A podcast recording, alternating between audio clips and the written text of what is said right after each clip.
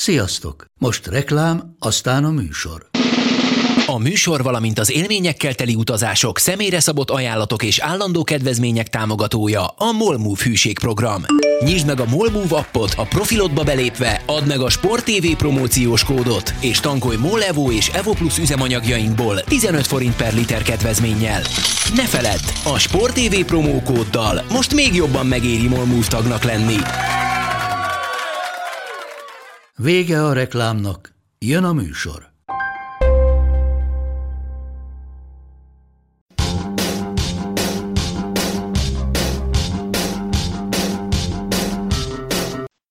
Sziasztok, ez itt a Karanténkast 39. adása, pontosan 26 évvel azután, hogy az NBA-ben megváltoztatták a három pontos vonal távolságát, közelebb hozták, úgyhogy Michael Jordan rögtön megdöntötte saját rekordját három pontosok számában. Nektek melyik volt az a szabályváltozás, amelyik leginkább beleégett a kicsi agyatokba? Kérdezem ezt először Barta Zolitól, aki ritka vendég nálunk, de most nagyon örülünk neki. Mert hogy nagyon kevesen vagyunk, sziasztok. Milyen sportágról beszélünk még? Bármilyenről. Arról beszélsz, amiről csak akarsz.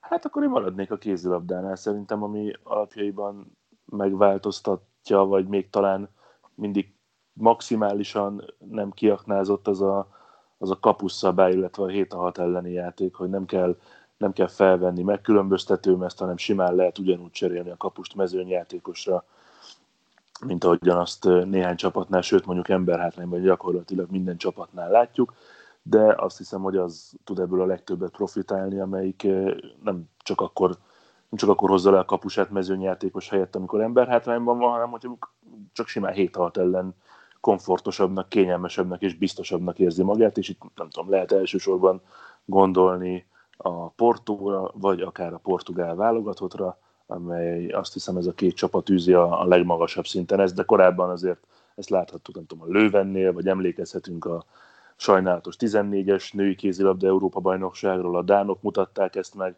a magyar válogatott ellen, szóval nekem ez a szabályváltoztatás az így a, hirtelen kutakodva az emlékeimben, amely, amely meghatározónak tűnik.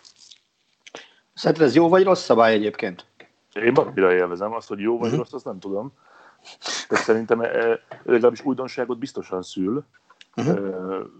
Új szegmensét kell, hogy felfedezzék az edzők is magának a sportágnak, ami, ami tök jó. És hát igazából olyan eszeveszett nagy különbség egyébként nincsen mint hogy megkülönböztetőbe jön be valaki. Ugye a különbség az, hogy csak az mehet le utána, és ahelyett jöhet vissza a kapus. Én, én nekem tetszik, tehát nem annyira erőltetett dolog ez, mint mondjuk a strand kézilabdában, ahol azért, hogy könnyebben lehessen gólt szerezni, meg látványosabb legyen, alapból többen vannak a támadó csapatból, uh-huh. csapatból a pályán, mint a védő csapatban. Én szeretem. Uh-huh. Attila, neked melyik a kedvenc szabályváltoztatásod, amellett, hogy mondjuk lehet, hogy te most már szabályt hoznál arra, hogy az Ultra Balatonon kizárólag sík terepen lehetne futni. De legalábbis ne tévesszük össze a sík terepet a részével a Dimbes dombos terepe. Mert hogy Attila élete első Ultra Balatonján vett részt, úgyhogy aktívan futott is, nem csak vezetett, és kapott egy 5 kilométeres szakaszt, mely élete leghosszabb futása, és egyébként be kell valladunk, hogy hogy abban a pillanatban, amikor ő elindult, és mi elindultuk a következő váltópont felé, szembesültük azzal, hogy Attila kapott egy olyan 20%-os emelkedőt, hogy hajjaj. És utána még, utána még, nem, figyelj, eskü alatt vallották előtte, hogy ez sík szakasz lesz, és 3,3 km után volt az első szakasz határ. Odáig tök simán elmentem, és mondta a csávó, hogy jobbra föl. És az, ubasszátok meg, ez, ez, ez ott kiszakadt belőle, amikor fölnéztem, jó, és akkor utána ott fölért az ember úgy, ahogy, és azt hittem, hogy vége, és akkor még három ilyen emelkedő, mondom, ez nem nem. És akkor állítólag voltak telefonbeszélgetések Juditka meg Galuska, vagy Juditka meg Csabi, Csabi között az egészről. Hú, nyomasztó volt. Nyomasztó volt, de, de túléltem. És hogy kedvenc szabályváltoztatásom, lehet olyat mondani, amit utálok szabályváltoztatás? Persze. Akkor, akkor a futballban a videóbíró nem egységes kezelése. Tehát az valami egész erőhelyes. Tehát én azt gondolom, hogy, hogy eleve, eleve nem szeretem azt, hogy, hogy behozták a, a, a videóbírót a fociba. Tehát túlságosan is sterilek lettek a körülmények, amit én nem szeretek a labdarúgásban, nem ezt szoktam meg. Azt gondolom, hogy, hogy, hogy a futball az, az, az így nem biztos, hogy helyes, és ugye az is elég rossz így, hogy nem ugyanazt látod labdarúgás címszó alatt, vagy nem ugyanazt élet labdarúgás címszó alatt, mint mondjuk a, a nemzetközi porondon, meg a magyar bajnokságban, tényleg most ne is menjünk messzebb, hiszen az egyik helyen van videóbíró, a másik helyen nincs videóbíró. Mondjuk a főtáblákat nézzük. És, és aztán a, mit nézel vissza, mikor nézel vissza, hogy piros lapos faltot vissza lehet nézni, de a második sárgával piros lapot nem lehet visszanézni, ennél nagyobb fasságok nincsenek. Szerintem. Galuska, felbőszítetted a Tillát rögtön az elején. Igen, igen, hát általában igen, ez, ez van. Tehát amikor megbeszéljük azt az Ádámmal, hogy Hello Ádám! Hello, szevasztok! Hello, Ádi! Hello, Ádám! Most, most fogok éppen autót indítani. Ó, nagyon jó. Olé! Remélem elektromos és nem hangos nagyon. Nem tudom, most már elméltek brummog, úgyhogy ha, Na, ha nem zavaró, akkor maradok. Jó, maradj is mindenféleképpen.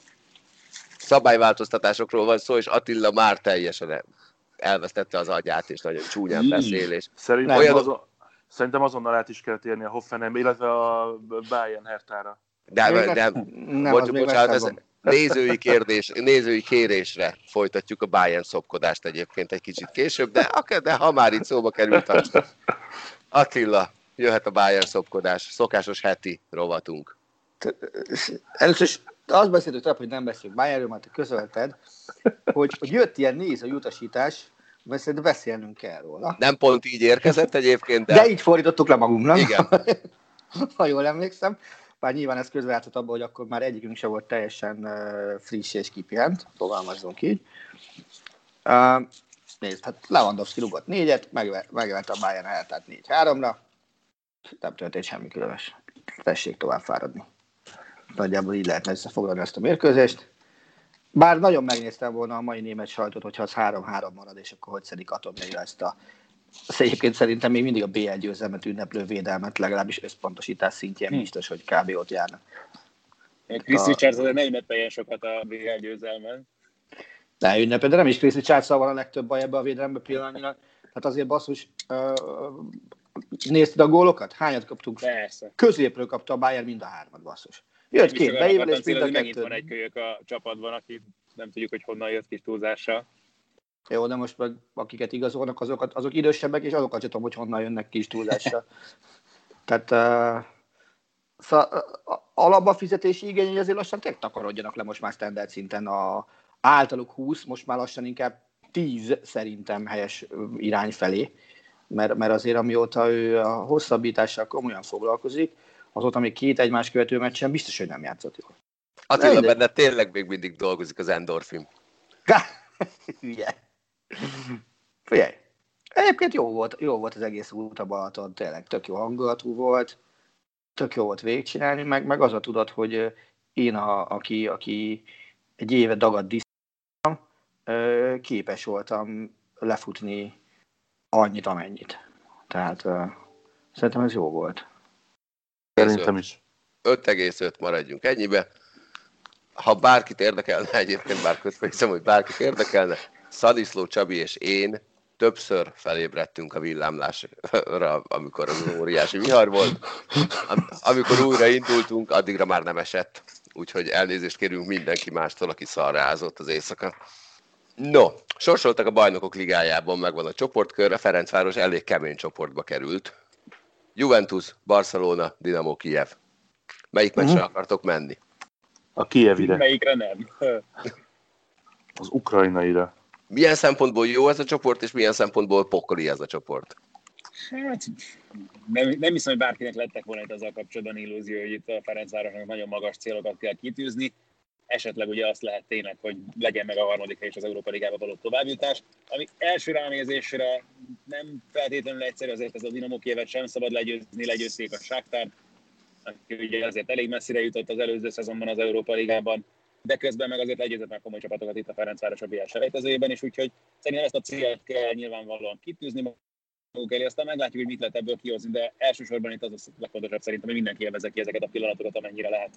Szerintem ez egy tökéletes sorsolás abból a szempontból, hogy két top-top csapat jön, Európa két top-top játékosával, persze Lewandowski-t leszámítva, és mellette meg van egy harmadik olyan csapat, a Dinamo Kiev, amely jobb játékerőt képvisel véleményem szerint, mint a Ferencváros, de egy-egy jó meccset lehet vele játszani, és azt hiszem, hogy innentől kezdve pedig minden ajándék. Az, ahogyan a Ferencváros végigjutott a, a selejtezőkörökön, nem akármilyen ellenfeleken, nem akármilyen helyszíneken, szerintem, szerintem ez a sorsolás így ebben a formában egy jutalom kell, hogy legyen. Elsősorban Zolit kérdezném életkora miatt, hogy te hogy élted meg a 25 évvel ezelőtti Fradi BL csoportkört? A 25 évvel ezelőtti BL csoportkört úgy értem meg, hogy nem voltam tudatomnál, mert hogy három éves voltam. Haladjunk tovább. Ádám? Nekem kicsit konkrétabb azért ez, sőt, tehát nekem úgy Isten igazából az első valódi labdarúgással kapcsolatos élményeim az a BL csoportkörhöz köthetőek, tehát én akkor kezdtem el hogy igazán nézni, meg követni pont itt a, a BL környékén a, a Fradinak a meccseivel, ugye a focit, és uh, óriási élmény volt aztán. Tehát egyáltalán a legjobban a Grasshoppers elleni idegenbeli meccs maradt meg, meg nyilvánvalóan Albert Florinak, Itya Albert Floriának az, az átemelős gólja, a Real Madrid ellen az Isteni Mázlival megszerzett egy-egyel, meg aztán utána azért a következő szezonban az UEFA kupa szereplés az, amiből a, például az olimpiákos elleni Bérüc a szabadrugás, meg a Newcastle elleni hazai meccs, amik a leginkább emlékezetesek ilyen szempontból. Úgyhogy nekem nagyon fontos és meghatározó élmény volt azért ez a 95-ös BL szereplés. Attila, te kis hiány felnőtt voltál. Én konkrétan, amikor a Fradi Grasshoppers volt, elsős egyetemista voltam, és uh, Koleszban néztük Tarkaréten a, a meccset, de úgy, hogy ilyen három órával a kezdés előtt már, már nem volt szabad hely a tévészobákban. Ezt úgy, úgy kell elképzelni.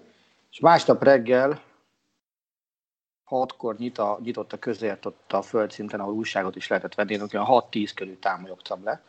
Már nem volt újság, és, és egész nap nem lehetett újságot kapni a belvárosba se sehol. Tehát, hogyha bejöttünk a, onnan kintről az őrsön már nem volt sport, tovább az Asztóriára már nem volt sport, de aztán utóbb, utóbb kiderült, hogy, hogy újra kellett nyomtatni a, az egész újságot, annyi elfogyott, és az akkori főszerkesztő, vagy lapigaz, vagy, vagy, vagy kiadóigazgató, azt nem tudom ki volt, de ezt már csak legendákból tudom későbbről, hogy bepesgőzve osztogatta, hogy 300 ezer példánytól fölfelé már az újság volt a Nemzeti Sport, akkor Visegrádi utcán volt éppen a szerkesztő, és a bejáratnál, tehát totál beállva. Donosz, ez, ez volt a legenda. Na hát akkor alkossuk legendákat. Mit osztogasson bepesgőzve Máté Pál a Sport TV 20. születésnapjára tiszteletére? Uha. Jobban jobb ötleteink vannak. Uha. hát figyelj, a többiekre gondolva a, egy, egy, egy olyan kataszabályzatot, ami mindenkinek jó, és mondjuk konzerválja jellegi állapotot. Sokat ne kérjünk Páltól. Ügyes ő, de nem ennyire. Hát nem az volt a kérdés, hogy olyat, olyat osztogasson, ami megvalósítható, az volt a kérdés, hogy olyat osztogasson, ami, ami, amit, amit, amire kíváncsiak vagyunk. És melyik a kedvenc sportévés emléketek az elmúlt húsz évből? Nekem az, amikor Attila először bejött dolgozni. Jó. Kurvára nem emlékszem, az amikor 2000... 2000 De lehet, hogy először én hívtalak egyébként valami NFL meccsen stúdió vendégnek. Akkor már, ne, akkor már jártam be holland összefoglaló skripten. Oh.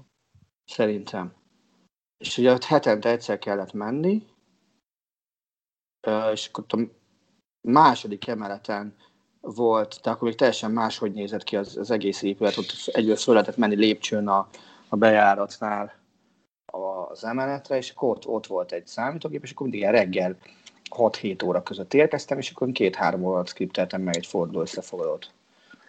És akkor ennyi meg... múlott, hogy főszerkesztő helyettes lettél, hogy már nincsenek hollandiak a Sport TV-nél? Igen, kellett igen, valami. Igen, igen, kellett valami massz, kellett, kellett volna, de az, hogy azt a maszek munkát most már nem végezhetném el, hála Istennek, mert nem adhatok le számlát a cégnél. Ajajajaj. Zoli? Hát nekem azért Tegnap volt két éve, hogy felmondtam egyébként, szóval... Nálunk? Egy, még nem. Egy hónap múlva lesz két éve, hogy itt dolgozom, viszont szerencsére elég sok minden történt.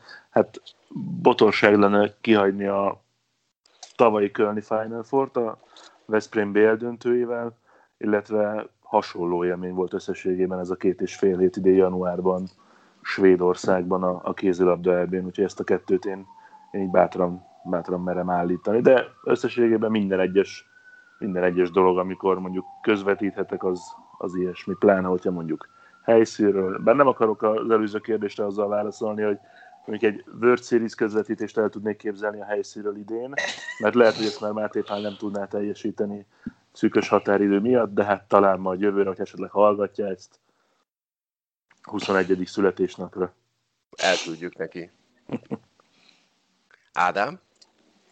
Hát, hogyha olyat kell mondani, ugye közvetlenül személyes, akkor az elmúlt két évből, akkor nyilván a, a Fradinak a moszkvai győzelme az ilyen szempontból abszolút kiemelkedő.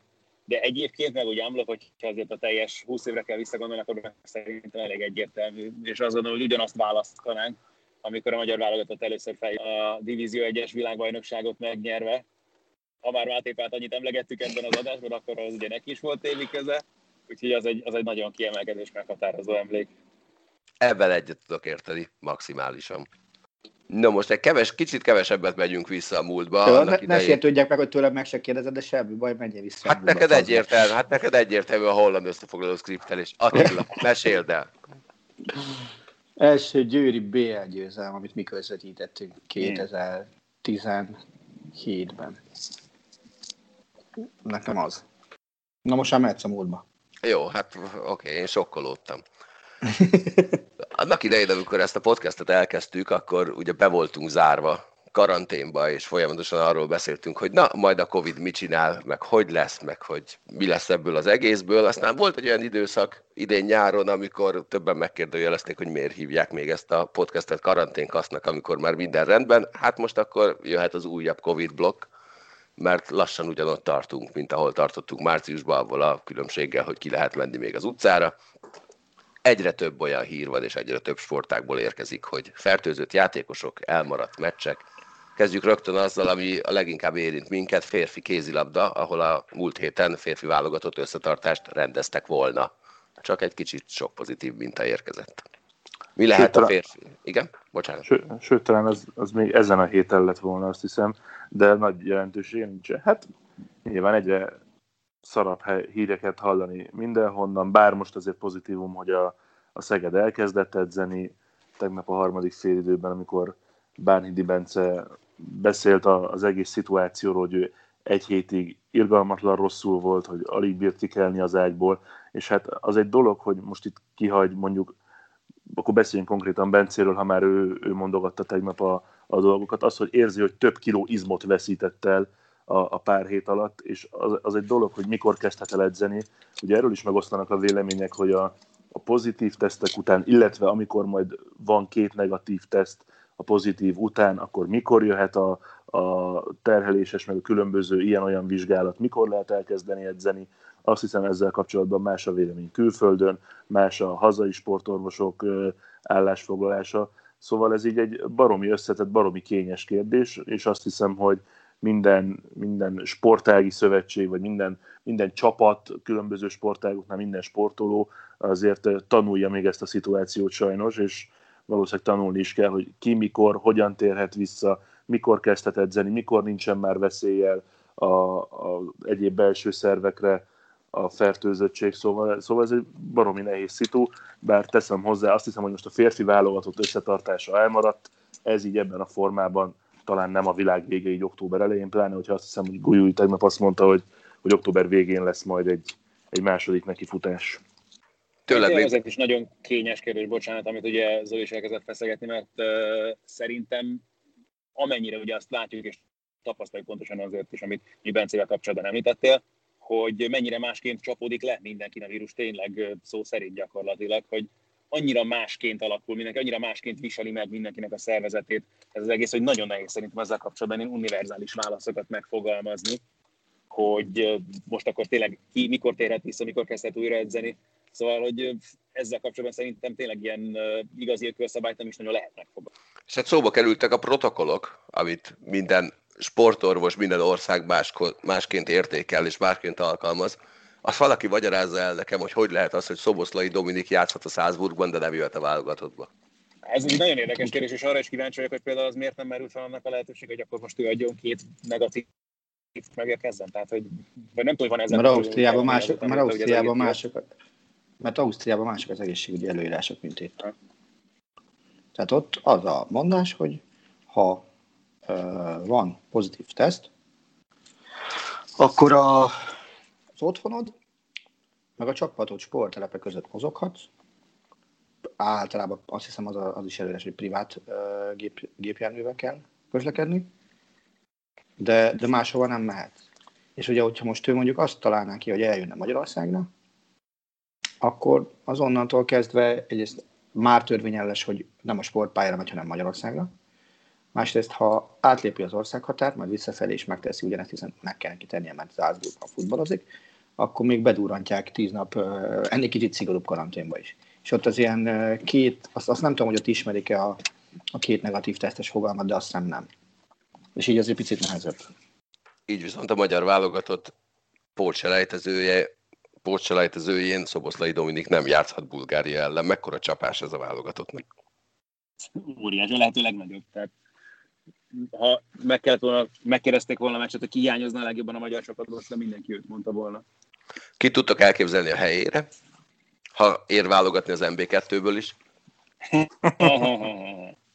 Hát ez egy érdekes sztori, és nagyon kíváncsi hogy mi lesz aztán belőle. Nyilván mindenki eszébe jut most akkor, hogy mi a helyzet Zsuzsákkal. Nem tudom, hogy Márko Rosszinak eszébe jut-e. Meg hát most érted, láttuk, mennyit játszani, érted, mióta egyáltalán megint edzésben van, meg megint van csapata. Úgyhogy nyilván alapvetően persze adná magát Zsuzsák Balázs, a jelenlegi helyzetben nem tudom, nagyon kíváncsi vagyok egyébként, hogy Márko Rossi hogy gondolkodik ezzel kapcsolatban. Hát szerintem mondjuk egy nem tudom, nem akarok butaságot mondani, feltételezem Kalmár Zsolt a keretben van. A, de nem az a posztja. Hát nem az a posztja, de, de talán valami kis átalakítással a mostani keretből. Azért ő az, aki, aki nem szokott stabil kezdője lenni a válogatottnak. Talán ő jó formában is van, hát, hogy előrébb léphet egy picit, de nagyon okoskodni azért ebben a témában én nem szeretnék. Igen, és ugye a további nehezítés az a helyzetben, bár nyilván nekünk a bolgár meccs a leges-leges legfontosabb mérkőzés. A, az, hogy Sallai meg Gulácsi egy, illetve két meccsen játszhat csak. Bolgárok ellen játszhatnak, utána Sallainak takarodó vissza Németországba, Gulácsinak meg a szervek meccs után húzás vissza Németországba, mert ha nem akkor mennek vissza, nem csak később, akkor nem tudják letölteni azt a német karanténszabályt, ami után játhatnak a következő hétvége bajnokján. És, és ugye a, a, a visszatérve most közben nézegettem így az interneten, valóban az az osztrák szabály, hogy a teljes klubcsapatnak kell így karanténba vonulnia, és egyetlen egy válogatott játékost sem enged el a, a Salzburg. Egy sehova. Tehát senki nem megy sehova. Mit vártok Bulgária ellen, Szoboszlai nélkül? De Én győzelmet. Hát ez egyszerű azért ez a mérkőzés. de hát meg ne is legyen egy Európa bajnoki pótselejtező egyszerű, de, de én azt hiszem, hogy, hogy most azzal együtt, hogy az oroszok ellen vereség lett a vége, véleményem szerint az a két meccs, amit lejátszott legutóbb a magyar válogatott, az, az abszolút pozitív szájízt hagyhatott a, a magyar játékosokban. Kérdés az, hogy azt ki lehet-e kapcsolni tudatban, hogy nincsen szoboszlai, tulajdonképpen játszik kettő döntőt a magyar válogatott azért, hogy az Európa-bajnokságra jusson. Én, én mentálisan most a hasonló erősségűnek érzem egyébként a, a magyar csapatot, mint volt az a 16-os EB előtt mondjuk a, a norvég oda-visszavágós pótselejtezőn. Nem azt mondom, hogy olyan játékot játszik a magyar válogatott, meg, meg annyira meggyőző, de, de a lelki erőt azt, azt én abszolút érzem azt is nyugodtan azért elmondhatjuk, hogy ez a bolgár csapat azért jónak nem nevezhető. A román és az izlandi viszont már inkább, úgyhogy az lehet majd nagyon érdekes kérdés, de tényleg ne raljunk ennyire előre. Nem lesz egyszerű feladat. Abszolút ez a bolgármes, de szerintem ez azért egy abszolút, abszolút, abszolút, abszolút vállalható kihívás, mert pláne látva mondjuk a Ádám néha így eltitkolja a mondandóit. Igen, szerintem Tal- most, találjuk most ki a mondatot. Még garázs. De pedig vagyok közben már. Most is, most is szakadozom, de az állat. Aha, ez jó, pedig most már rajta kéne lenni a wifi a telefonom. Na, na mo- ne, ne, ne, ne, szóval Egyre jobb. Na, szerintem a legjobb mondataid maradtak ki. Az egészen egyértelmű. Nem is biztos, hogy mennyit hallottatok belőle. Semmit. abszolút, abszolút, abszolút. Szóval, hogy, tehát ez a bolgár csapat nem jó, ellenben a románokkal meg az izlandiakkal, csak nyilván nem szabad persze ennyire előre menni. szerintem ez egy vállalható kihívás azért alapvetően a magyar válogatott számára az alapján is, amit ők mutattak mostanában a pályán a mérkőzéseiken, meg szerintem azért csak jelent valamiféle plusz a játékosok számára, hogy van egy magyar csapat a bajnokok ligájában. Most attól függetlenül, hogy hány magyar játékosnak volt ugye komoly köze ez a sikerhez, de mondom, tehát a bolgár meccs szerintem abszolút hozható, aztán utána lesz meg igazán izgalmas, hogyha sikerül ezt az akadályt megugrani, hogy akkor mire tudunk menni akár Izland, akár Románia ellen, mert az viszont egy kőkemény és nagyon nehéz meccs lesz. Most nézegettem a, a bolgár eredményeket 2018. október óta. Egyetlen olyan mérkőzés volt, ahol legalább kettő gólt tudtak rugni, az pedig egy Koszovó elleni hazai 3-2-es vereség volt 2019. júliusában.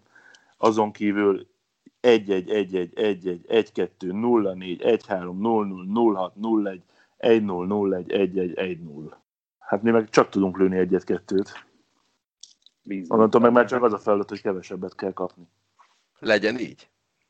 Tegnap is a Bayernnek volt egy ilyen feladata. Lewandowski tudjon több gólt rúgni, mint annyit az a töketlen védelem összehoz. Attila, Bayern szopkodás az elején volt. Második menet. Ja, értem. Múlt héten volt Bayern szopkodás? Minden héten van. Minden héten van. Minden héten van. És egyedül Attila akkor viselkedik kizárólag rosszul, amikor megszavazzuk, hogy bunkónak kell lenni, és akkor elkezd ilyen nagyon kedves lenni. Számomra teljesen érthetetlenül. Ahogy egyébként érthetetlen az is, ami Olaszországban történik. Ah, na, mi van? Van, van, van nagyobb gyökércsapat a Juventusnál? Hát na, a teljes sztori, hogy aztán utána mindenki könnyebben tudja eldönteni. Két nappal ezelőtt bejelentették, hogy a Juventus teljes kerete karanténba kerül, miután valami hozzájuk közel álló valaki, aki nem játékos és nem stábtag, pozitív tesztet produkált.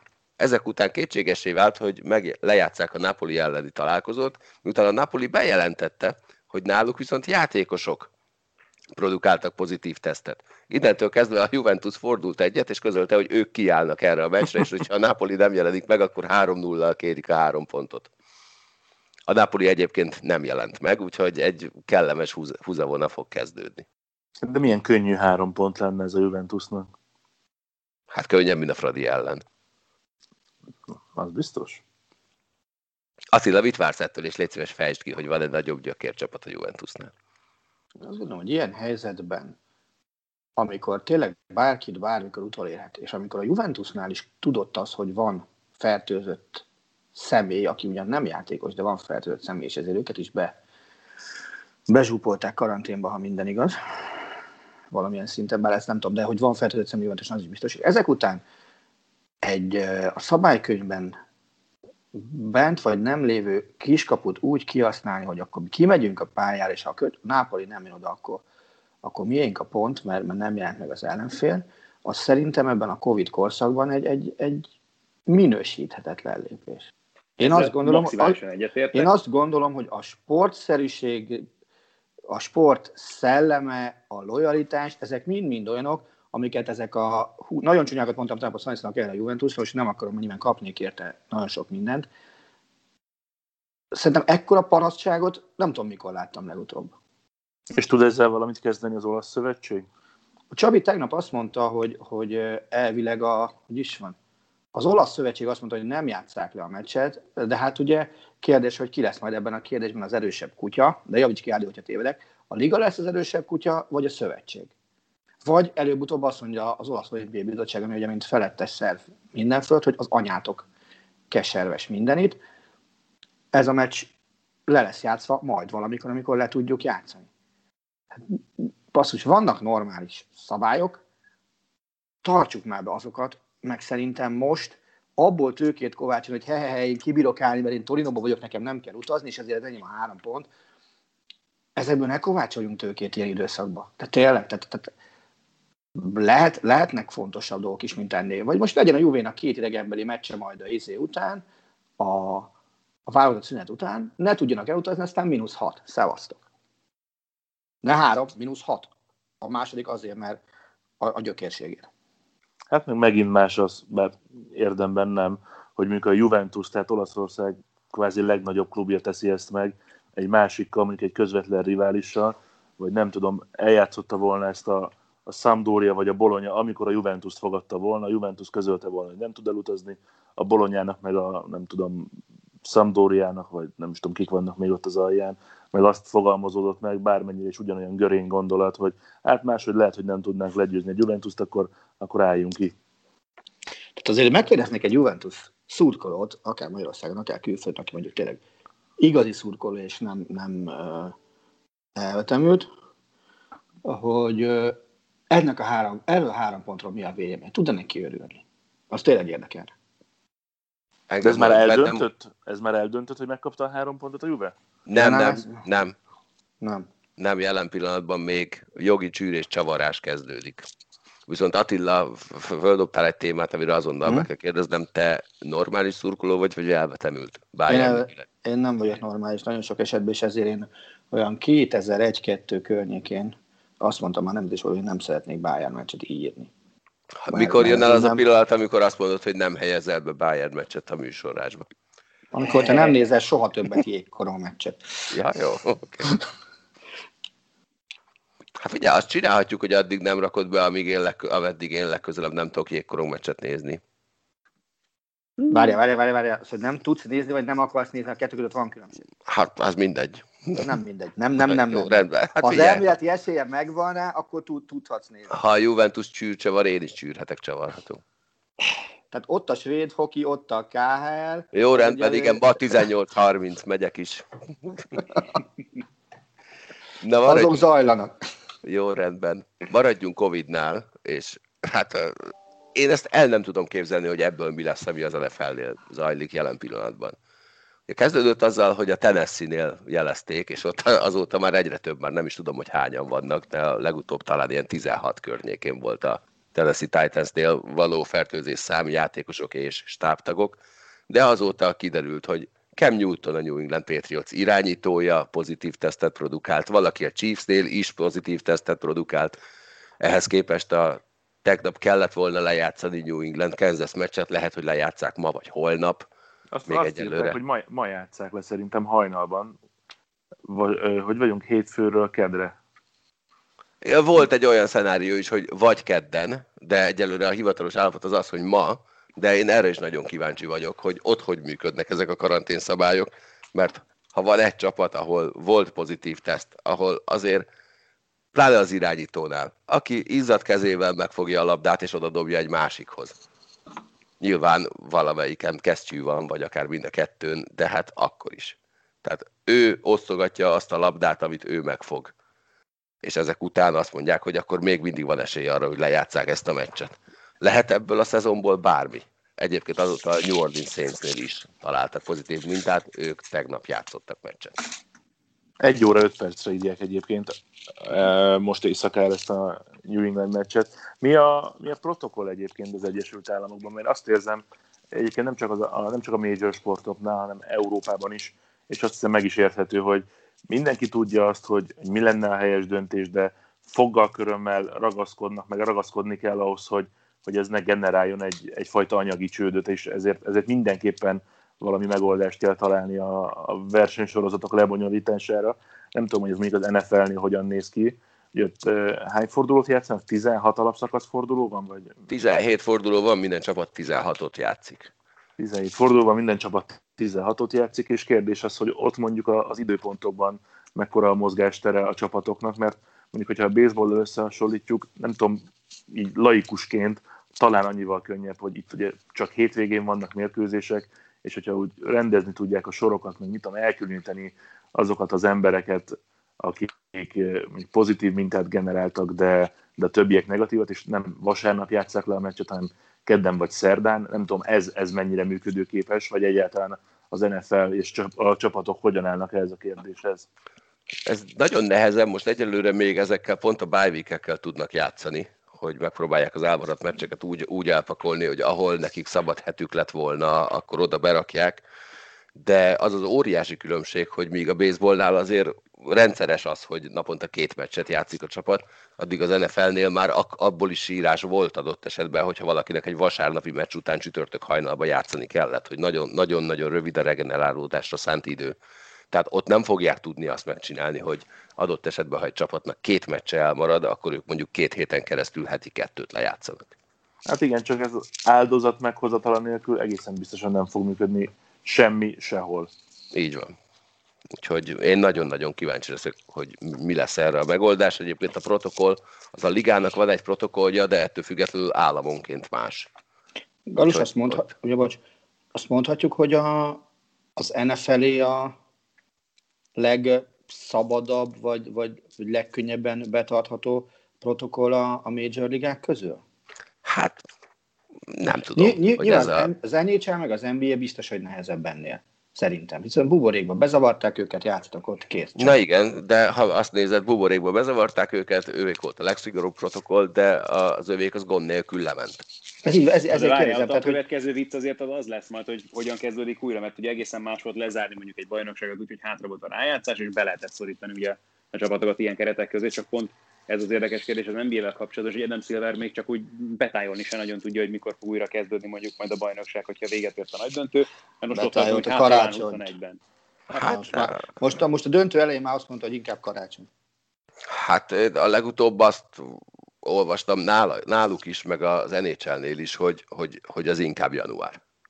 Az volt először valóban, de aztán most, mikor mentünk Csabival az Ultra Balatorba, Balatorra, útközben fölettem világosítva, hogy a, a döntő első meccse előtt Silver tett egy visszalépést így a határidőben a korábbi önmagához, ami azt mondta, hogy inkább kará, hogy karácsonyra megpróbálják elindítani ezt a sorozatot újra. Nem buborékban, nem full house table hanem valami kettő közti megoldással. Hát igen, hát azért nagyon-nagyon sok, és ott ugye van még egy tényező, hogy jövő nyáron, ha minden igaz, olimpia. Azt szerintem leszarják. Ami, Már igen, most. mondjuk, igen. Ez, hát ők igen, tehát mondjuk van egy, ennek két olvasata van, mert egyfelől az, hogy az NBA játékosok nem mennek az olimpiára, vagy kevesebb NBA játékos megy az olimpiára, az egy dolog, de ott vannak televíziós szerződések, és hogyha jól tudom, az NBC elég sok pénzt fizetett. Mhm. Azért, mi van benne hogy... a szerződésben? Nem tudom, mi van benne az NBA-vel kapcsolatban. Ö, nem tudom, én igazából azt sem tudom, hogy az NBA-t közvetíti az NBC, Szerintem ebben az nem. esetben. ESPN, de ha, de ha nem közvetíti az... Oké, okay, okay, de egy olimpiával szemben milyen nézettsége van egy NBA döntőnek? amikor amúgy is jönnek ki olyan adatok, hogy még, még az NBA-nek a, a nézettsége a playoff együtt sem éri el, sőt, meg se közelíti az igen gyenge párosítású NFL csütörtöki meccset. Szerintem ez, ez most ennél az olimpiánál ez nem tétel. 12 óra eltolódás, vagy, vagy még több, attól függ, melyik parton vagy, van Tokió meg, meg az Egyesült Államok között. Szerintem ez, ez nem, nem fog számítani. Na, de nem ott van az, az, hogy, az hogy iszony, iszonyú, időpontokban tartják az úszó versenyeket. De az úszás, hogy az igen, a, de a kosárlabda az, az nem fognak hozzányúlni. Hát Miért de nem is a kosárlabda közvetítés üti, hanem a, a, az olimpiában még egy pár, van, van még egy pár sportágazat. Világos, de Amerikában ilyenkor úszódöntők giganézettséggel tudnak menni. Az, hogy a Dream Teamet, vagy, vagy a tököm tudja, hogy fogják hívni, milyen tímet, menjen néznék, azt, azt nem tudod. Tehát de, de, nem is, és... ne, de nem az az érdekes. Ha az NBA Hanem? akkor játszik, amikor az olimpia van, és mondjuk akkor játsza a, a playoffba a főcsoport döntőket, vagy a döntőket, amikor az olimpia is megy, akkor az amúgy sem brutál NBA nézettség, az milyen lesz? Hogyha mondjuk Igen, avval szemben érdekes, döntők mennek. Na figyelj, számoljunk. Van mondjuk úszó döntő, azt hiszem amerikai film is ugye rakatták az úszó döntőket, ha jól tudom. Mondjuk az, meg atlétika, az mondjuk van Torna. 8-tól lesznek gondolom éjfélig, amerikai idő szerint nagyjából. Igen. Két opció van, vagy azt mondja a rivális tév, hogy bevállaljuk, megyünk velük szembe, vagy azt mondjuk, hogy kitérünk, és akkor 11. Tehát az NBA döntött játszak délután? Szerintem nem ez lesz a megoldás, hanem bevállalják, hogy menjünk szemtől szembe, és akkor kinek hosszabb. Uh, az, a, erre most tudod a választ. Tudod a választ? Persze. Melyik? Hát, Hát az NBC nyer az olimpiával. Tehát pont azt mondom, hogy most jöttek ki fontos ja, NBA meccsek nézettsége, ami, ami tényleg kiemelt fontosságú meccs volt, nagyon durván lemaradt. Figyelj, Galus! Borzasztó gyenge Thursday Night Footballtól. Figyelj, van egy teltház, tehát tételezzük fel, hogy akkor már lesznek nézők az arénákba. Tételezzük okay. fel, hogy az, az NBA-ben kurva jó marketing szakemberek dolgoznak. Ez azt hiszem igaz. Igen.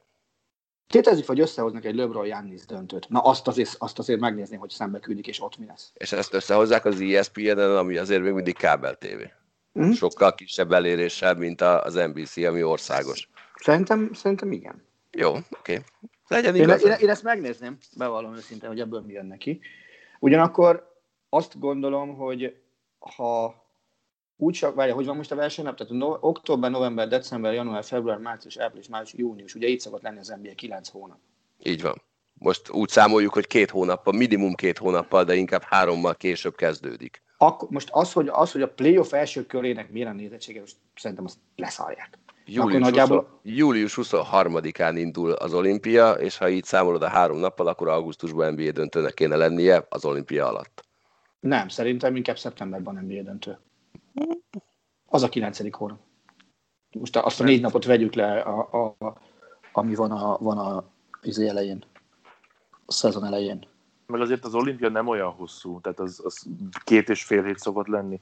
Ez nem egy foci VB, vagy egy, egy foci EB. 17 akár. nap, így van. Megnyitom együtt 17 nap, meg, meg három nap futball előtte. Ennyi. Igen.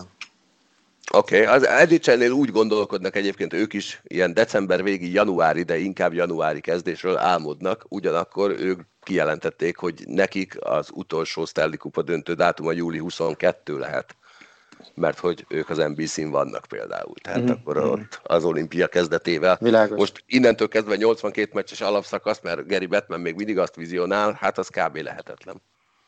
Hát az utopisztikusnak hat eléggé, nem? Hát igen. Figyelj, Galus, ez azt jelenti, hogy ha 82 meccses alapszakasz, a playoff az mennyi az mondjuk egy két hónap alatt megy le? Hát kb. kettő, kettő. Az azt jelenti, hogy május 22-én be kéne fejezni az alapszakaszt. Tehát van rá szűk öt hónapod, az lehetetlen szerintem. Így van. Hát figyelj, az egy hónap csúszás jelentene a végén, annyival lenne hosszabb, de ők akkor egy januári indulással azért három hónappal később indulnak, mint kéne. Tehát az, az, az a back-back, back-to-back meccsek hegyeit hozná. Igen. Hogy áll Fucsovics? 5-3-ra vezet a második. Ne, Bocs. hagyjon meg, most ment el a break előny. 5-4. De azt 30... hittem a tip mixed. és úgy, hogy 5-3-nál most a második szedben 30 semmije volt, onnan, onnan nyert egymás után 4, 4 point Rubjov, úgyhogy 5-4. Igen. Ugye ez volt dupla Blake is 4-1-nél, azt azonnal visszavetett az orosz. 5-2 is volt. Ja. 5-2 is volt. Most nem, bocsánat, nem, volt, nem, volt, nem volt dupla Blake, hülye vagyok, rosszat mondtam, bocs. Egy darab Blake volt csak. Jó, az első játszmát Fucsovics nyerte. Így, így, 7-6. Tiebreakben. Most vannak 16 között, ugye? Igen. Uh-huh. 8 mit, közé jelen, mennek. mit jelentene az, hogyha egy magyar játékos egyéniben 8 közé menne? Talán utoljára Taróci Balázs volt ilyen. Az meg elég régen volt, már nem is emlékszem rá. Szerintem ezt, ezt, ezt, ezt, ezt, ezt lehetetlen megmondani. Tehát valami olyan döbbentes eredmény lenne, ami, ami, amivel szerintem, bocsánat, számszakilag lehet összevetni talán Taróci eredményét. Sportszakmailag a mostani biztos, hogy többet ér annál. Uh-huh. Bármilyen Covid korszak is van, meg bármilyen uh, extrém lebonyolítás is van most. És erre egyébként minden esély megvan, ha most nem is azt nézzük, hogy most mi történik éppen aktuálisan, mert ez az orosz hiába magasabban kiemelt, mint Fucsovics. Kétszer játszottak, mind a kétszer Fucsovics nyert.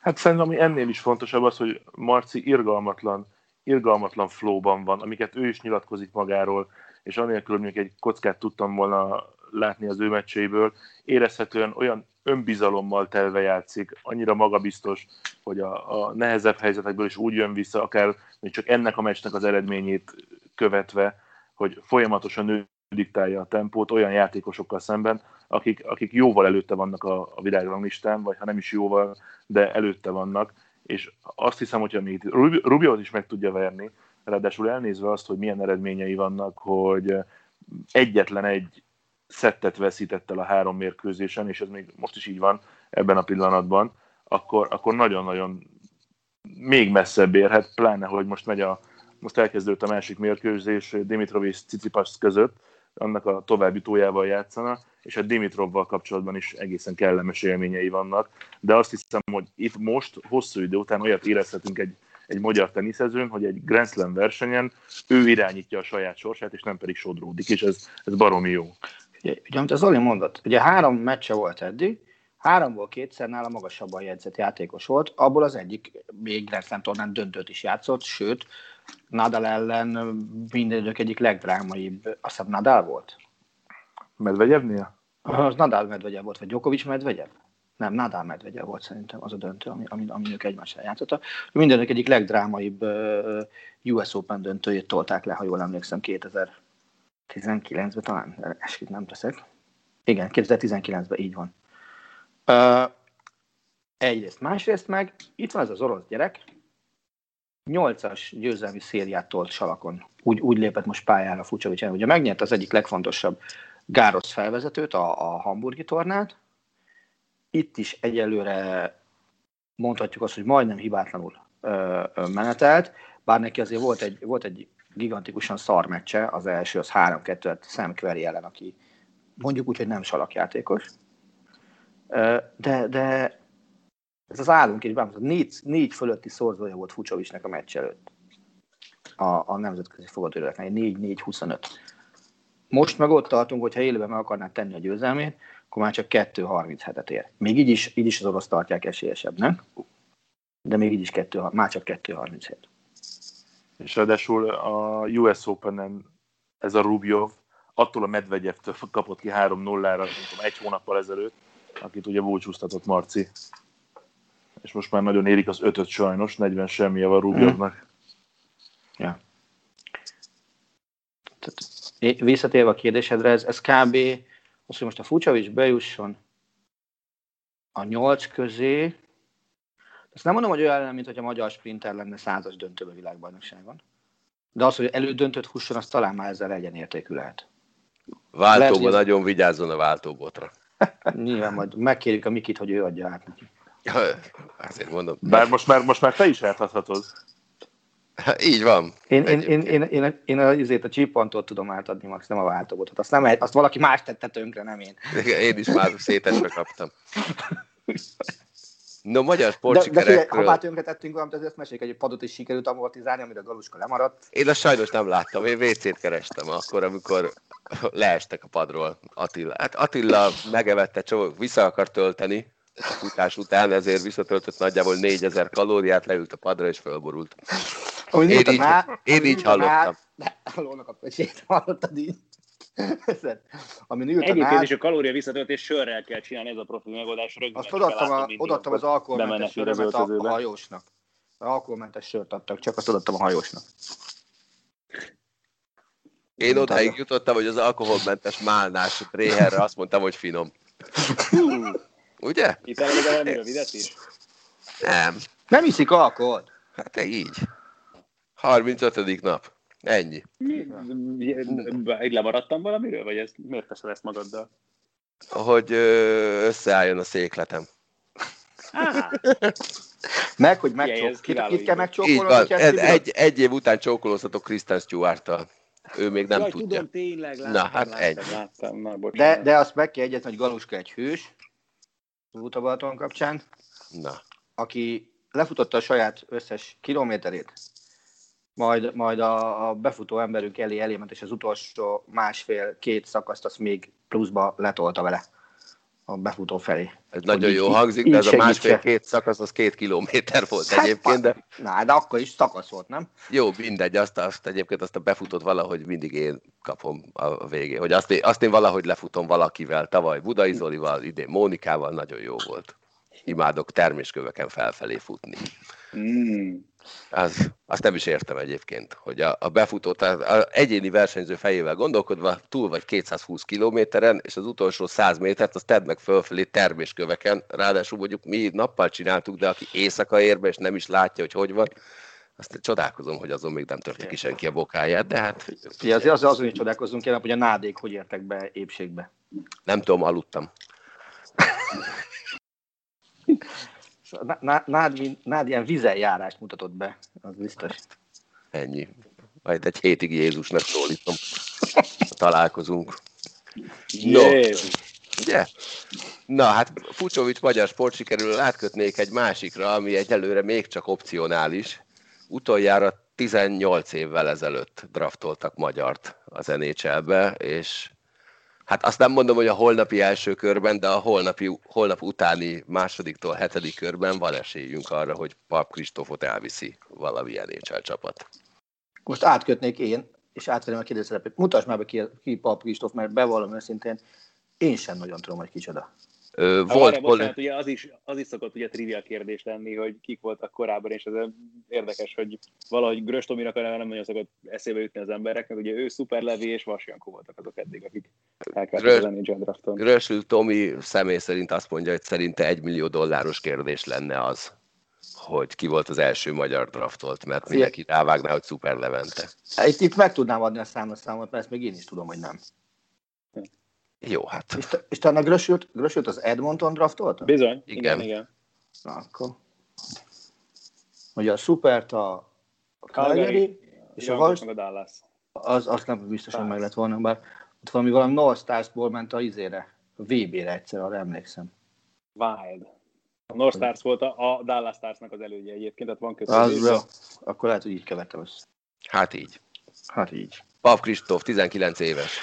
És milyenek az esélyek? Ő a, a legtöbb mock benne van.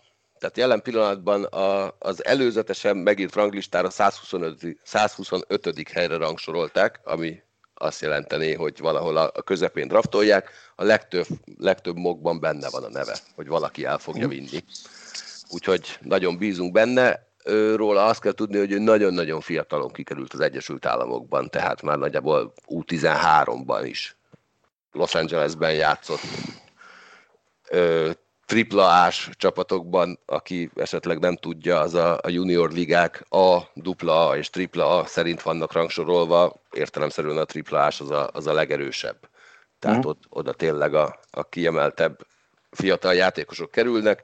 Jelen pillanatban az NCAA-ben kéne Michiganben játszania, de az a bajnokság egyelőre most éppen nem nagyon indul el, vagy nem nagyon indult el, de szerződése van ott az egyetemre, és hát most minden esélye megvan arra, hogy, hogy ő bekerüljön. Én nagyon-nagyon remélem, hogy a csütörtöki trestókban már úgy tudunk vele beszélgetni, hogy, hogy már meg fogja tudni nevezni a csapatot, amelyiknek a meze a birtokában van a nevével. És mit jelent az, hogyha draftolja valamelyik csapat? Nála van a joga. Uh, nem, köszönöm, igen, ezt, ezt tudom, de ez mit jelent az ő játéka szempontjából? Ez nem azt jelenti, hogy ő majd ott elkezdi a, a Jelenleg még semmit jelenleg még semmit. Tehát 19 évesen az első, körös, első körben draftoltaknál sem feltétlen jelenti azt, hogy, hogy ők onnantól kezdve az NHL-ben fognak szerepelni, még az sem jelenti, hogy az AHL-be kerülnek. Tehát nagyjából 19 éves játékosoknál, ha nem vagy kiemelkedő tényleg, és nem vagy fizikailag is alkalmas arra, hogy az NHL-ben szerepelj, akkor ott azért azt szokták csinálni, hogy ott tartják annál a csapatnál, ahol eddig volt egy-két évet, és folyamatosan figyelik, hogy mikor lehet őt felhívni, de hát annyi, hogy a, a, a szezon előtti összetartó edzőtáborba majdnem mindig meghívják ezeket a játékosokat. Uh-huh. És akkor ott lehet dönteni a sorsáról. De... Galus, azon a helyen, ahol ő elkelhet a mock draftok alapján, azok alapján ő, ha, ha mondjuk bekerül az nhl akkor mi a, mi a minimum, még hányadik sor, és mi a maximum hányadik sor, ha tételezünk egy lineáris fejlődést, és nincs benne exponenciális rész. Bocsánat, köhögtem. Ö, semmi, ez, nem tudsz, ez, ez lutri. Uh-huh. Tehát, tehát az, az, hogy, az, hogy most a, a draftoltaknak hány százaléka kerül be egyáltalán az NHL-be, egyébként uh-huh. nagyon alacsony ez a szám de tehát az alapján, hogy őt hol draftolják, az alapján nem fogod tudni megmondani, hogy ő, uh-huh. ő NHL játékos lesz-e vagy sem, mert Vas Jankót a második kör második helyén draftolták, tehát az... az, az nagyon eleje az, volt a második. Az nagy, nagyon, nagyon az eleje volt, igen, tehát, tehát két pikkem múlt, hogy ő nem volt pódiumon. Uh-huh. Sapkával, ölelkezéssel, mit tudom én mivel. Jankó abban az évben, amikor amikor az Iowa-ban játszott, szerintem abból a csapatból mindenki játszott az nhl csak ő nem valamiért. És akkor hmm. így talán pont királya lett. Tehát ez irgalmatlan sok dolgom múlik, ilyenkor nem fogsz tudni semmit sem mondani erre. De Levi meg hányadik? Te Levi száz valahanyadik volt a drafton? És aztán mégis ott ült több mérkőzésen a kispadon, más kérdés, hogy aztán ugye nem tudott beállni, de beöltözve NHL mérkőzés jegyzőkönyvben már benne volt.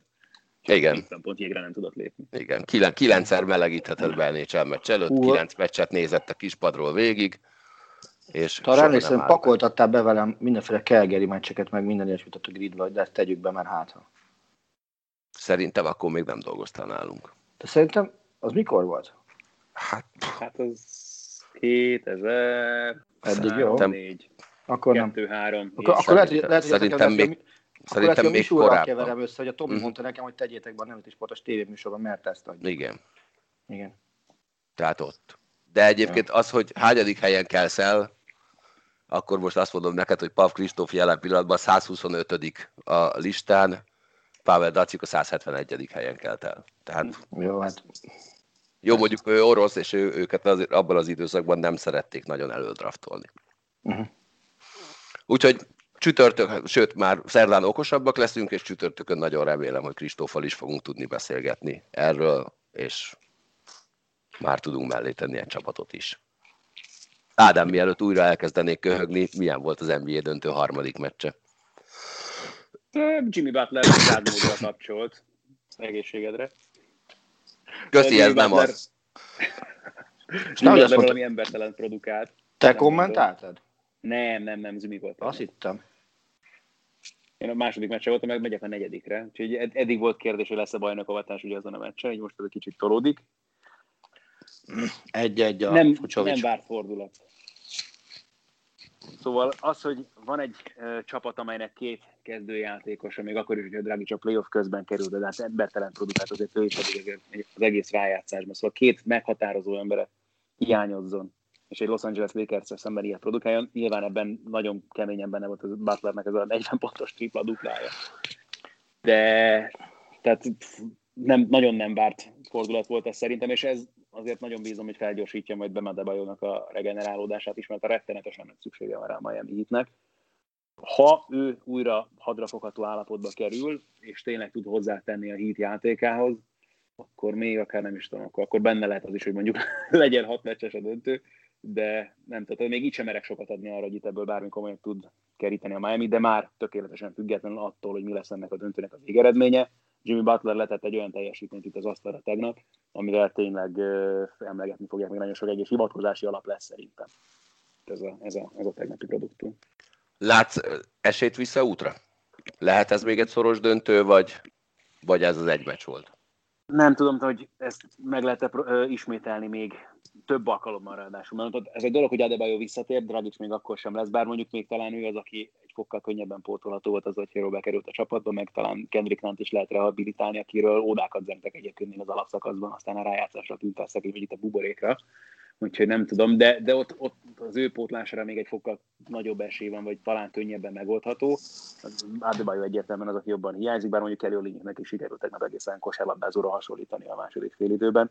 Nem, nem mernék még most sem optimista lenni azzal kapcsolatban, hogy ebből lehet nagyon izgalmas párharc, de akár még, még egy második győzelem akár benne lehet majd a hitnek itt a későbbiekben, de mi mindig azt mondom, hogy ezt inkább azért a Lakers vagyunk hat meccsen behúz. Attila, öt meccs vagy hat meccs? Akkor eszemét, hogy... Öt. Rendben. Hány kilométert fusson jövőre Attila? Hat. 11-et. Jó. Te rendes vagy vele. De most ezt a grid miatt kérdezitek így? Azért Nem, ne nem, vezértek? Nem, dehogy is. Csak hát, Galuszka már múltkor kifejtette, szerintem az magánbeszélgetés volt talán, hogy, hogy, hogy azt utálja a legjobban bennem, hogy egy bizonyos meccszám fölött én nem vagyok hajlandó betenni a gridbe a, a, a meccseket, hanem, hanem mit tudom, az NBA-t belültem öt meccsre, és ugye a hatodik meg a hetedik az majd bekerül adott esetben szombat reggel, meg valamikor jövő héten hétfőn talán, vagy valami ilyesmi. úgyhogy most már tudjátok, hogy miért van csomószor az, hogy reggel telefonálok valakinek, hogy figyelj, ma este nem akarsz közvetíteni, mert így hirtelen lett valami. Nem, a, hát így. De egyébként nem erre gondoltam most, amikor... Na hát te, te megkérdeztem. nem erre gondolsz. Nem, tényleg nem erre gondoltam, én azt gondoltam, hogy ha nem, találja, nem találod el, akkor futhatsz a jövőre egy kicsit többet.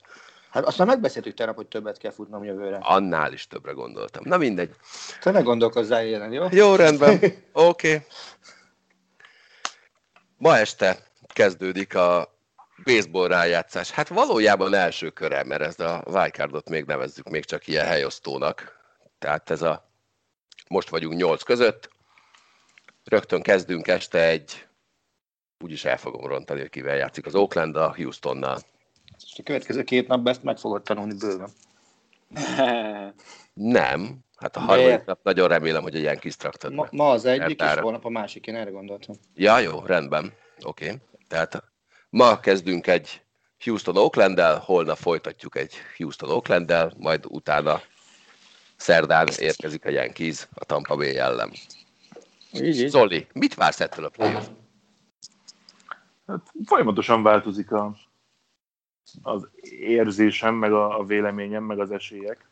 Nyilván kitöltötted velünk a, a bracketet a wildcard kör előtt, ahol nekem kijött valami, bár még az a csapat, amelyet én győztesnek kiosztam, éppen versenyben van, de azért jó néhány párharc nem úgy alakult, ahogyan én ezt gondoltam.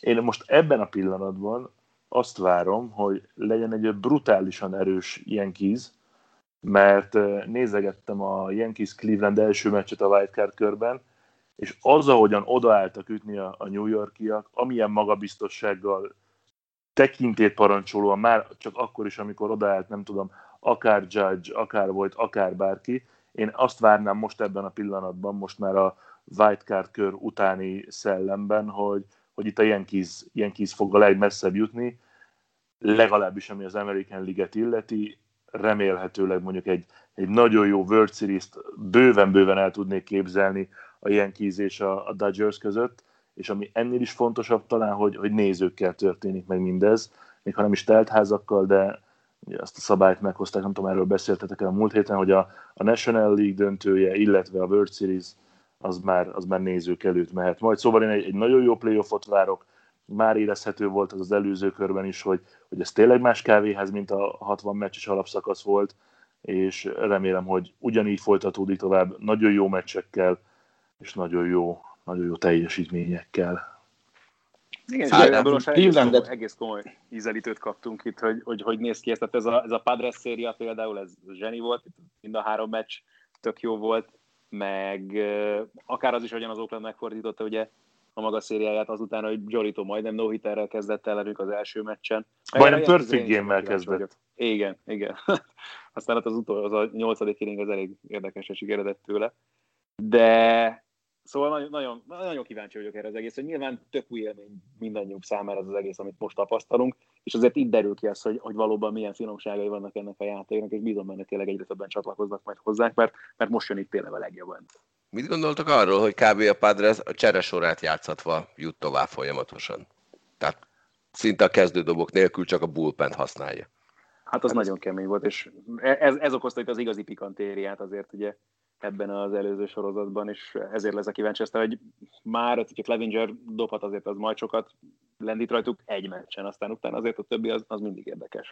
Elméletileg mind a ketten dobhatnak már, tehát a két sztár kezdő dobója lesz a Padresnek, viszont itt jön elő az, amit én, én korábban kérdeztem például Sankótól még, amikor elkezdtünk közvetíteni, hogy oké, okay, látjuk azt, hogy vannak egy csapatnak nagyon jó ütői, nagyon jó védőjátékosai, kitűnő dobói, de de ez mitől lesz csapatteljesítmény? Tehát hol jön ki az a rész, ahol bebizonyítja egy csapat, hogy csapatként funkcionál jól, nem pedig mondjuk tíz irgalmatlan jó játékosa van, és ő akkor mondta, hogy itt óriási szerepe van a menedzsereknek, és uh, Tingler, aki a, a Padresnek a, az edzője, olyan patika mérlegen mérte ki azt, hogy ki, mikor, mennyit dob a harmadik mérkőzésen a Cardinals ellen, a legutolsó meccsen, ami ugye kezdődobó nélküli találkozó volt, tehát csak a bullpent használta, hogy, hogy szerintem e, ez, ez volt a kulcsa az egésznek, és az, hogyha Clevingerék visszatérnek a Padresbe, már pedig nagyon úgy tűnik, hogy visszatérnek, hiszen majd csak holnap kezd, tehát kedden kezd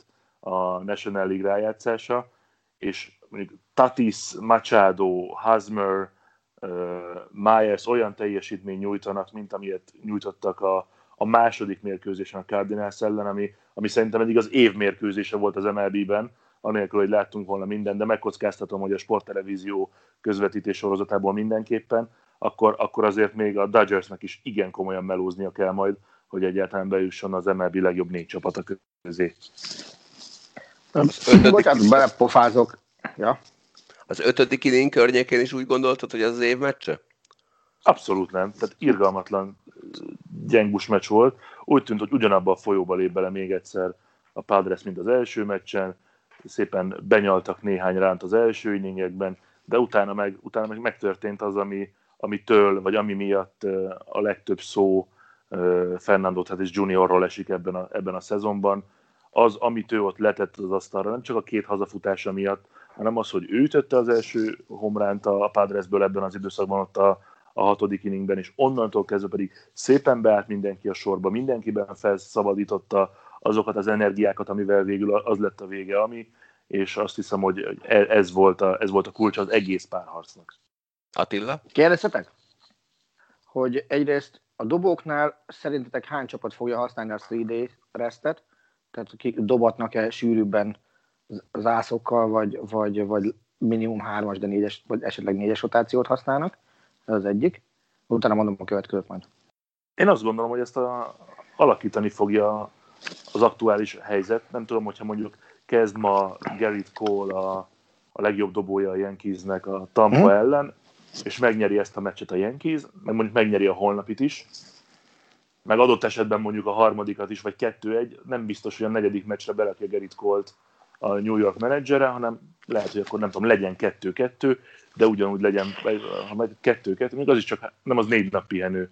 Tehát azt hiszem, hogyha mondjuk az első meccset megnyeri a Yankees, aztán kettőt nyer a Tampa, akkor lehet, hogy hamarabb teszi be megint Colt két nap vagy három nap pihenővel, de hát Azon attól... gondolkozom, hogy tavaly a World series a hetedik meccsén akkor talán három napja nem dobott már cool, amikor csak benevezték a meccsre, tehát nem, nem kezdett, csak ott volt a kispadon, és talán még melegíteni is elment egyszer a meccs közben, és aztán mégsem állították be. De szerintem, hogy ha rajta múlik, akkor ez, ezzel nem, nem lesz probléma, és ő, ő vállalni fogja ezt. Hogy benne, benne van abszolút az, hogy ő, ő megmer húzni ilyeneket. Hát illetve a kérdés az, hogy mennyit kell dobni az adott meccseken. Ez meg a másik, így van. Így van. Tehát ez sem mindegy, hogy dob ma mondjuk 120-at, vagy dob 85-öt. És fogadnátok a Merlin szellem? Persze.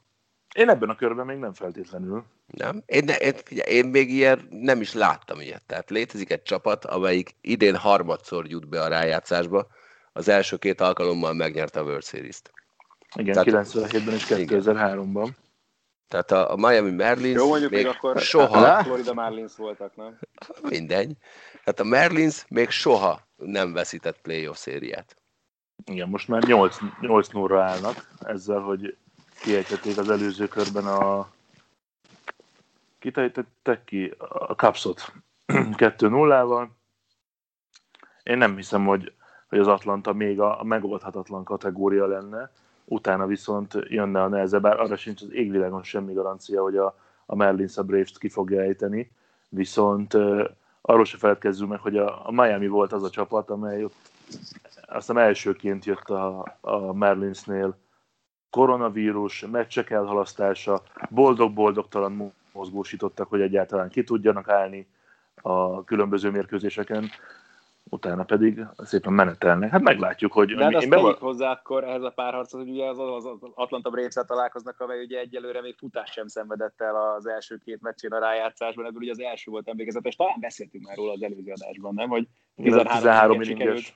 Igen, hozniuk a Cincinnati ellen, az nem akart véget érni, és ott ugye 0-0 volt a meccs egészen a negyedik extra inningig. Bocsánat, még egyet kérdezhetek? Nem. Hogy akkor nem kérdezek. De Attila. Utána én Na. is kérdezek tőled. Jó, hogy a, ugye beszéltetek itt a milyen bullpen jellegű ö, meccs lejátszásról a San Diego esetében. Hogy azt nem lehet, hogy néha-néha nem feltétlenül a playoff duardá jellegű meccseken, de hogy pszichológiai fegyverként is használják az edzők, mondván így akkor inningről inningre igyekeznek odafigyelni marhára a mezőnyjátékosok is, mert hogy nem egy jól bejáratott dobóval, hanem, hanem csak egy-egy inningre van. Hát ennek a nagyobb rizikója szerintem a, a pihentetés, hiszen nyilván a, a do or die meccsek az, az más kategória, mint hogy nem tudom, a 162 meccses alapszakasz 50. meccsén húznak egy ilyet. Boston azt a negyedik elhúzott idén az alapszakaszban, annyira balfasz dobósora volt. Igen, feltételezem, hogy ez azért teljesen más kategória lenne, de hogyha a helyzet élesedik, azért nem, nem szabad elpazarolni relievereket arra, hogy, hogy egyrészt kezdődobó ne játszon, mert hogy egészséges mindenki miért ne játszana, azért van ott, azért kapja a fizetését, hogy szépen hozza le a, a mérkőzéseket, uh-huh.